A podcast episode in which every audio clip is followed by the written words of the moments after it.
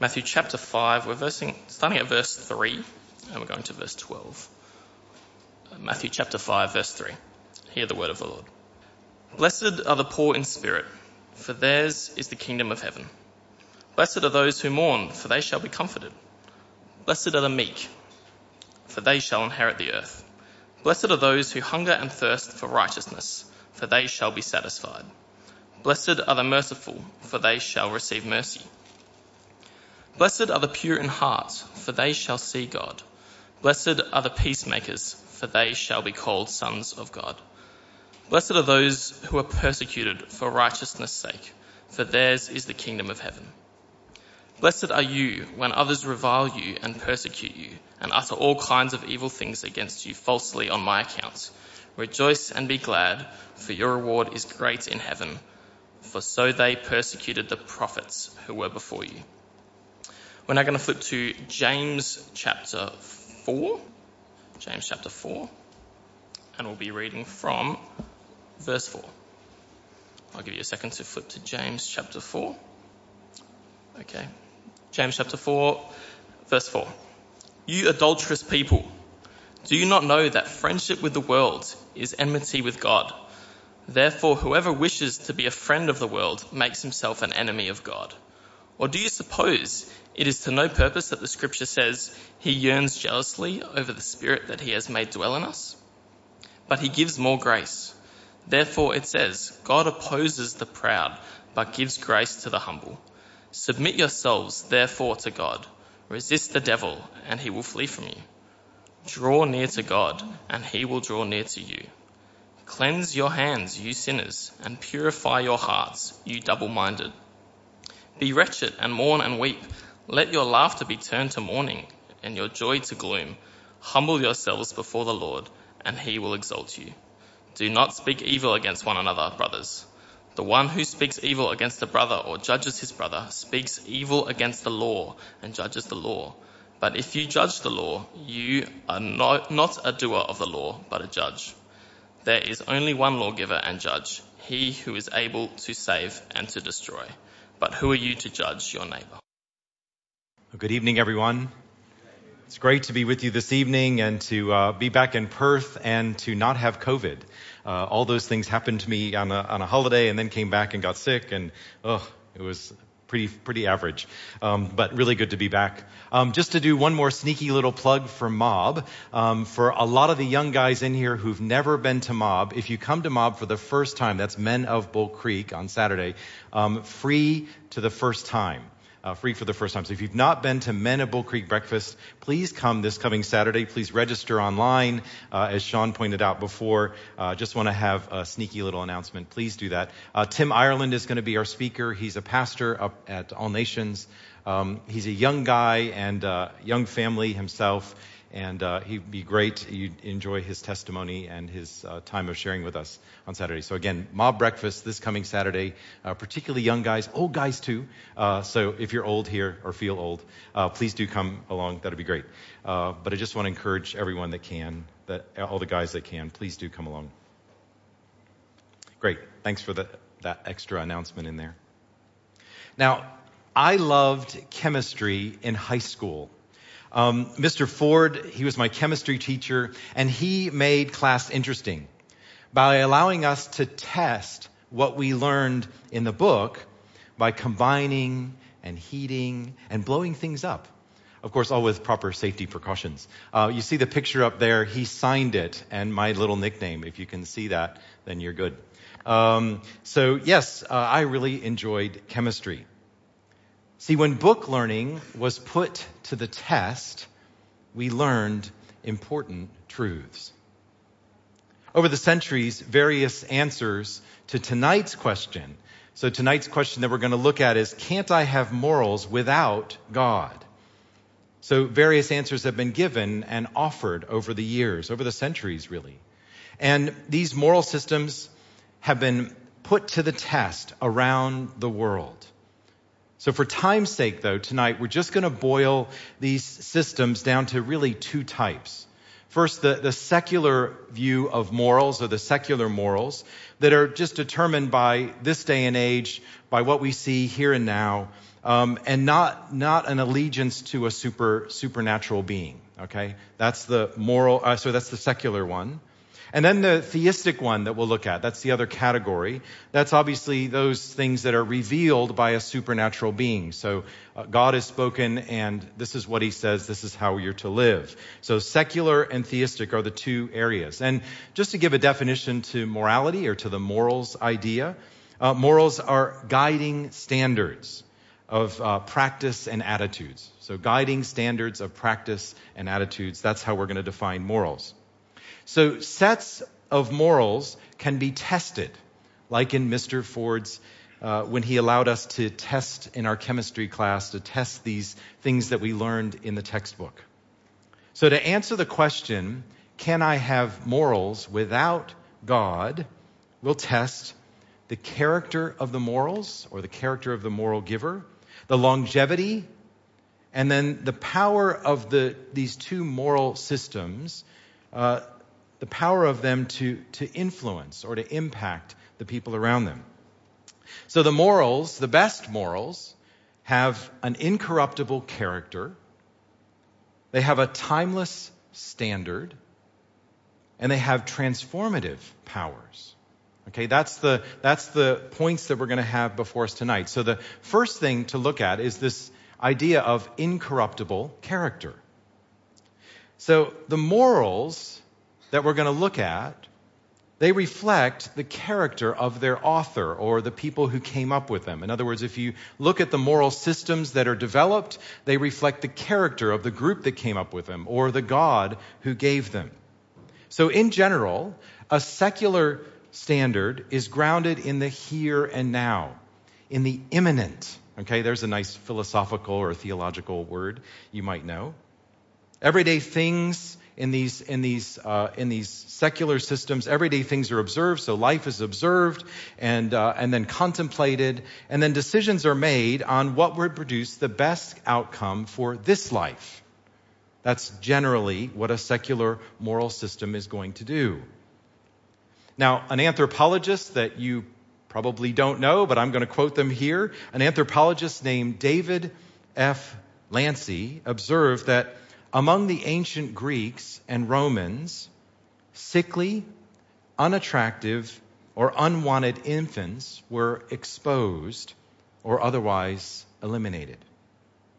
Lancy says that those cultures, the Greek and the Roman cultures, but also other cultures like the Chinese culture, the Hindu uh, background, Indian culture, the Japanese culture, they did similar. They decided that weak and unwanted babies were disposed of. Offspring were valuable only to the culture if they could be anticipated that someday they're going to be contributing. They're going to, they're going to do something or provide something or serve in some way that would be helpful to the here and now, to that day and age. Now, we may be horrified by Lancy's anthropological observations. They exposed the roots of the ancestors of our cultures, right? I mean, if I look around the room, some of us came from Greek or Roman or some kind of Asian background. Uh, you know, the roots of our cultures are not very pretty when you think of the kind of things that were decided when it came to dealing with those who are weak and vulnerable. However, we do learn something then about the author or those who put together those moral systems, right? By looking at these secular standards and what these, what these cultures did, you can start to see what were they like. A culture that only contemplates this life, only looks at this life and makes decisions about what's going to impact us here and now. They decide the standard and they ignore concerns like you know, something little like individual human dignity. You know, when you start just looking at the here and now, you get lost, uh, and the, standard becomes corrupt. Because eventually, human dignity is just overthrown for the immediate need or for a short term gain. You know, this child's going to be a drain on the system. Get rid of him. This child's not a man or not a or not a woman, uh, not going to be a, is not a boy or a girl, so get rid of them. And then they do a quick fix, just get rid of them. And that corrupts the soul of the culture that holds to a secular base of morals. In contrast, theological morals are grounded in the transcendent, on things beyond this life. Okay, so think God of the Bible, of course. We're in a church, that's where we're going to go, right? Think God of the Bible, but think about Genesis 1 26 and 27, where God said, Let us make man in our image, after our likeness. So God created man in his own image. In the image of God, he created him. Male and female, he created them. So, unlike a lot of the secular cultures where women were trodden down, were pushed down, or were disregarded, here God says there's dignity for man and woman. They're both made image bearers of God. God ascribes to all humans the dignity of being made in God's image. Every human being has value and importance in the way that God sets us as his image bearers. And that doesn't matter whether you're productive in life or not, whether you have handicaps or deficiencies, whether you have struggles or whatever, whether you come from a bad background or a good background. God says every human has value because they are my image bearers. So, regardless of gender or race or height or weight or nationality or cultural background, the transcendent God gives us the status of bearing his image. We have value. So, just some three things to sort of note out of that, okay? One is really obvious. The first one the character of the God of the Bible ensures that every human life has value that speaks of the character of God. If he values his creatures and his image bearers, that tells us something about our God, the character of our God. But the second thing to note is that nothing in this life, nothing immanent, trumps the God who is transcendent. In other words, God is above and we are below. God is over all things and beyond all things. He is the all powerful one, and we are the creature, He's the creator. But the third thing to note is this a different God could set a different moral standard. In other words, just because you have a theistic moral system doesn't mean that you have a good system in the way that we would understand good and benefit to others. Let me give you an example. The god Molech. Now, Molech was a god that the, that the um, Ammonites worshipped, and uh, he's, his, uh, one of his big characteristic ways of worship in the Old Testament was where they would sacrifice children. So you can see Molech sitting on the, or a statue of Molech sitting there, and the priest, uh, the Molech, uh, the, uh, the, um, yeah, the priest is offering uh, Molech a child. Um, and some of these child sacrifices were absolutely horrific. You can ask me later if you want to hear more. But here, Moloch is, is worshiped by child sacrifice. That was his requirement as a God. But our God, in Jeremiah chapter 32, 35, says that that act of worship is an abomination.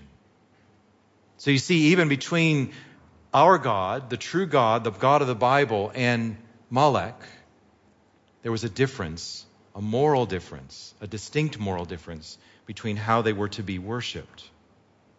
See, a claim to theistic morality does not mean that we cannot examine the character of the God or gods that we claim to worship or value. In fact, it's likely the opposite.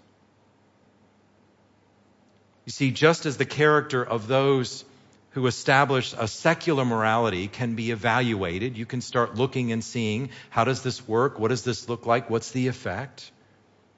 We should also examine the character of the God behind any theistic morality, including our own. Look at it, think about it, contemplate it. Tom Holland, who's uh, a pretty well known historian. He's got podcasts and he writes quite a bit. He's written uh, quite a number of good books, particularly on Rome and on the uh, ancient Roman culture. He was once captivated, he says, he was once captivated by the beauty and the power of Rome. He loved it.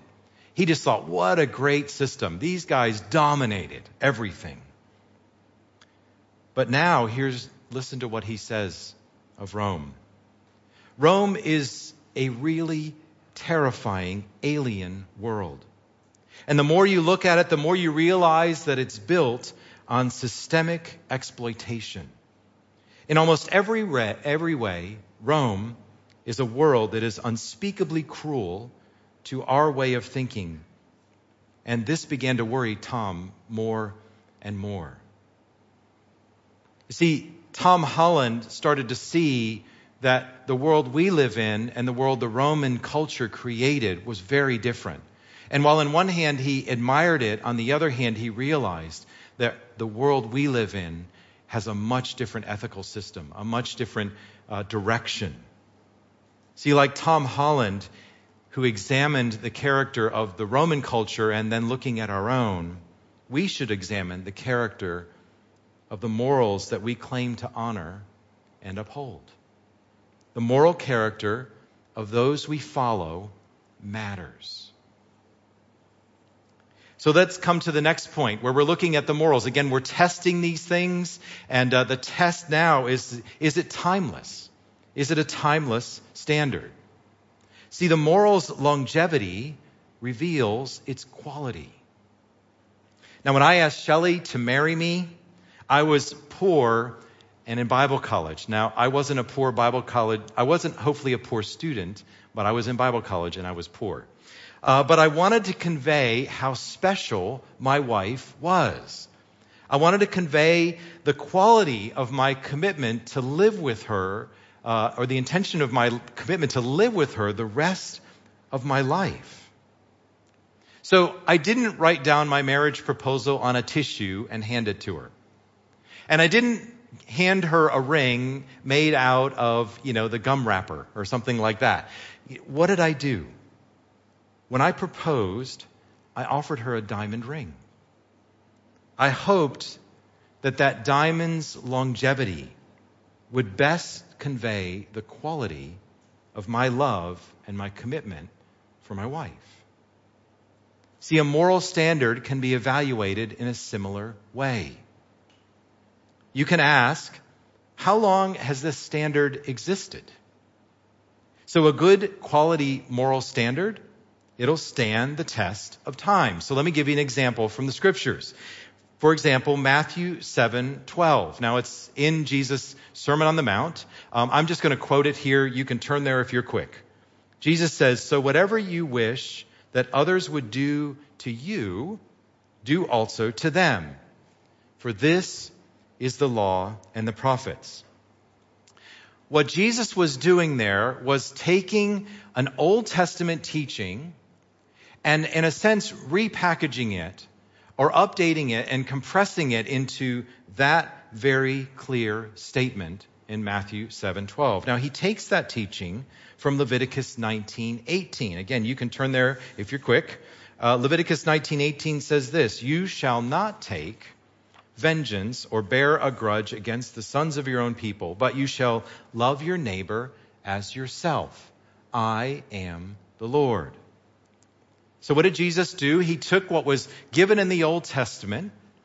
Of course, Jesus, we know him to be God, but he took what was given in the Old Testament and he repackaged it, he restated it, and he encapsulated the same truth for the church. So that all of God's law, in a sense, was encapsulated in what Jesus says. And we call it the golden rule, right? Do unto others as you would have them do unto you. Now, some say that the golden rule appears in many ancient religions. So, Confucianism, Hinduism, and Buddhism, those are the three I'm going to look at and just quote from. And on the surface, many of those things sound similar. So I'm going to read these statements and you're going to see they sound similar to the golden rule. But I want you to note something that the expressions are stated negatively and really doesn't call on anything for the hearer to do except sort of passively just let these things happen. Okay? So Confucianism says this do not do to others what you do not want them to do to you. Again, you hear the negative and just sort of passive. Just let it go. Don't do anything to them. Hinduism. The this is the sum of duty. Do not do to others what would cause you pain, what would cause pain if done to you. Again, you hear the passivity and the negativity. Don't do that and just let it go. Okay? In Buddhism, hurt not others in ways that you yourself would find hurtful. See, the Eastern religions, what are they doing? They're, they're actually only holding back wrongdoing. They're only holding back uh, keeping wrong behavior in check, if you think of it that way. But Jesus' moral commands tells his followers to find ways to publicly and to uh, positively love their neighbor. There's a huge difference. So, Eastern religions, you might want to think of it this way Eastern religions teach the silver rule, but Jesus teaches the golden rule. Okay? There's an easy way to remember it. And so as you think, think about these things. Now, I haven't forgotten what's our test for this point? Our test is timelessness, right? We're talking about longevity. And so that you don't think I've forgotten about this timelessness test, uh, Jesus used, remember, Leviticus 19. He went back to the Old Testament that was given by God. It was recorded by Moses around 1450 BC. Now remember, BC goes backwards. So that's 1450 years before year one. Uh, when Jesus came on the earth, or if you go by Anno Domini, okay? So BC, 1450 years was when Leviticus 19 was recorded. And the texts of the Eastern religions quoted were all written sometime between 500 and 400 BC. So, a, about a thousand years before the Eastern religion texts were written, Moses wrote down what God said about loving your neighbor. So, what has our testing discovered so far then? Remember, we're testing the morals. First off, character matters. We should follow the morals of those with the best character. Now, you may, to, you may be able to have morals without God for a time. But morals only grounded in this life, they lead to corruption by the, either the immediate need or by a short term gain or by a quick fix. That's how morals in this life, only anchored in this life, things change. I mean, when I grew up, we didn't talk about same sex marriage, there was no such thing. There was prosecution for people that were homosexuals. And now look, a generation later, how much things have changed. Not even a generation. And longevity matters. We should take a long look at the morals that we hold, the moral standards that we hold to. Not just the ones we say we hold to, but what do we actually hold to? Genuine standards stand the test of time. For instance, if the length of a meter kept changing every 10 years, you know, this year it's this big, next year it's a little bit bigger, next year, the next 10 decade, you know, next decade later it's going to be this big, right? Can you imagine trying to measure things? How far apart are we? How high is that, you know, is that plane flying? If standards kept changing, then they're not really standards, are they? See, genuine standards stand longevity. They stand the test of time. Okay, so along with character, along with longevity, moral standards also require transformative power. See, the morals ability, it needs to have an ability to affect change, affect the individual's motivation. Now, a common set of morals are crucial for groups that are gathering together. So when people gather, when they pool their resources together, they want to they want to get the best out of everybody. They want to have a common sense of how we're going to treat one another, how we're going to care for one another, what's expected, all those kind of things. And so people gather and they pool their resources, but you know this. As soon as you start pooling resources, you also pool people's problems. Things happen, challenges come, right? Um, friction begins. Because some group within that group is going to want to do it this way. Another group wants to do it another way. Another group wants to do it another way. And so you have all these different things. Now, if you, if you wonder if that's really true, I just want you to invite you either to go to our creche on a Sunday or go to a preschool. Okay? If you're around toddlers at all, this is evidence that this is true. Okay? Now, mums and dads, they know that they want their little their little Johnny and their little Susie to share. Okay? So sharing is crucial. But if you're watching toddlers at all, you know sharing is not popular. Uh, mine is the word that comes up quite often. Mine. No. Or something like that. Okay? See, secular though, secular people with uh, parents with a secular base and parents with a theistic base both know that sharing is good, okay? Sharing is a common thing. Everybody wants to teach their child to share.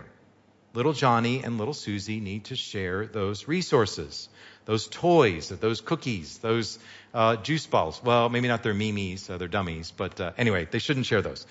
So at the external level, okay, right, we're thinking just at the external level, everybody wants their child to share, and they'll make their child or help help their child uh, to share. Because sharing is something that favors the common good. Everybody will get along. Each type of parent knows that a child should learn to share for the good of society, and everyone agrees that sharing mutually benefits others. However, the type of moral affects the deeper motivation. There's a, there's a type of moral that affects the deeper motivation. A secular parent will direct their child to share with the understanding that there's a, a mutual sharing that ultimately benefits all parties. Okay? The assumption is as their child learns to share, the other children will be learning to share. And so everyone at some point will get what they want. They'll get that toy or that bicky or whatever it was that they want. The motivated, the motivation though is then rooted really only in pragmatism, utilitarian kind of sense of, you know, you scratch my back, I'll scratch yours. Everybody will get what they want if we just let them share and wait long enough. The individual benefits when they play along to get what they want. But those with a theistic morality have a basis for their behavior that extends beyond just the pragmatic, you scratch my back, I'll scratch yours, or the common good. See, the source of the moral is in a behavior that's outside the human group, or the standard is set from outside. Therefore, the motivation is not only to get what you want, but the motivation is to please or obey the God who commands sharing. Furthermore, the God of the Bible, we're talking our specific the- theistic system, the God of the Bible says that he has the power to transform hearts. So it's not just an external making your child do what you want them to do, but God says that He has the power to transform hearts. The standard then doesn't remain external. The standard becomes part of the moral makeup of those who follow the God of the Bible. You remember in the first point that we looked at tonight, Tom Holland realized that Rome felt quite alien and based on exploitation and unspeakable cruelty as to the way Tom Holland currently thinks now. What Tom Holland realized was that Christianity had overturned the morals of Rome. Rome had fallen, the moral systems had collapsed. But Christianity had turned what was in the Roman system cruelty and domination, had turned it on its head, turned it upside down, had actually turned it right side up, if you're thinking from a Christian perspective. You see, now the weak and those that were, those that were uh, out of sorts, those that uh, were humble, those were the ones that got elevated in the system of Christianity. See, the morals were overturned. The moral, the Roman morals were overturned because they were anchored just in this world, in this day and age, what they could get out of the countries that they dominated in that day. But morals based on the power to conquer and the power to get what you want just here and now, they are not compatible with the biblical God. When God speaks, he says that he can transform hearts. It's what we read in Jeremiah 31, where he says, I will put my law in your hearts. You'll no longer need instruction from outside. You will know from within how to act, how to live. That's the difference between the theistic system, particularly our Christian heritage, which teaches us what God has done is change us from the inside. Just as Christianity, in a sense, toppled the Romans' need to oppress and dominate, so our moral system should help us to elevate those who are in need, to look out for those who are weak and in need. See, just before the sermon tonight, we read Matthew 5. And so if you want to turn back there, I want you to look at that. And I'm just going to skim through it really quickly. It's a well known section of Scripture. So, Matthew 5, beginning in verse 3. And Jesus tells his followers something that's really important about his kingdom. These are, in a sense, the inauguration of his kingdom. This is what he says is important. This is the ethic of the kingdom, the morality of the kingdom. It's more than that, but it's at least that. Here's what he says The kingdom is for the poor in spirit, those who mourn, the meek, those who hunger and thirst for righteousness, the merciful, the pure in heart peacemakers, even those who are persecuted for righteousness. See, those who possess those qualities, you see it in every one of them, are blessed by God. Blessed are the poor in spirit. Blessed are those who mourn. What does that mean? It means that God has given them his blessing. He has blessed them. He has given them something. In other words, those who possess these qualities were given them by God when He transformed their hearts. He changed people so that they could enter His kingdom. Morality required by God, then it begins and continues in really one direction. And the direction is this humility. See, for those of us who know the Lord Jesus, we should be the most humble people, constantly humbled, poor in spirit, merciful, hungering and thirsting for righteousness, looking to God to provide, pure in heart, peacemakers. We should be humble. That's what should be different about us because our moral system is internalized. God has given it to us, He's blessed us with it. That's what Jesus is telling, at least telling his, his followers in that passage. And so humility should be a mark of the Christian. Turn over to James chapter 4. We read that passage also, and I'm not going to look at the whole thing, just 6 to 10. So, James chapter 4, 6 to 10 where he says this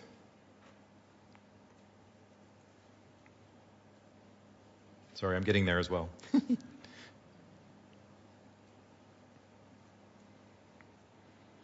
he says this God gives grace to the humble. And so it goes on that we submit to God, that we draw near to Him, that we humble ourselves before Him, and He will exalt us. Obviously, a very short summary of what James is saying there. But it's the direction of believers. It's where our moral system, our theistic moral system given by God in His Word, it's where it takes us. That we will submit to God, that we will draw near to Him, that we will let Him do the exaltation of us, not trying to exalt ourselves. You see, I think really to answer our question tonight can't I have morals without God? Or let me put it another way can I have morals without God? I think the answer is yes, you can. You can have morals without God. But I think if we've seen anything tonight, I hope what you've seen and just the brief little things that we've thought about is that any morals without God really are morals that can be corrupted, that can be constantly changing, and really are only an external pressure brought to bear on people, making them change because of some external pressure. But if you desire incorruptible, timeless, and morals that can transform you, then you need to, come, you need to humbly come before God, the God of the Bible, in Christ, come to Him, look to Him, and ask Him for grace to follow Him. Ask Him that you might enter the kingdom. Again, if you're already in the kingdom, you should already be marked by these things as those who are humble, loving, and willing to serve. And if you're not, I invite you, come and talk to me or a Christian you know in the congregation so that you might learn more of Jesus Christ and what he teaches us. Let's pray. Lord Jesus, we do want to thank you. We know that what you have given to us and what your word teaches us is life. It, it is incorruptible. Lord, it is timeless and transformational. There are things that we can learn and rely on and depend on because even as we heard this morning, you are faithful. Lord, we want to thank you. I do pray for any here who don't know you yet that you would open their eyes to the truth of your word and to the longevity of your word and to the impact of your word, the importance of it. Help them to see Jesus and receive him by faith. And we pray all this in Jesus' name. Amen.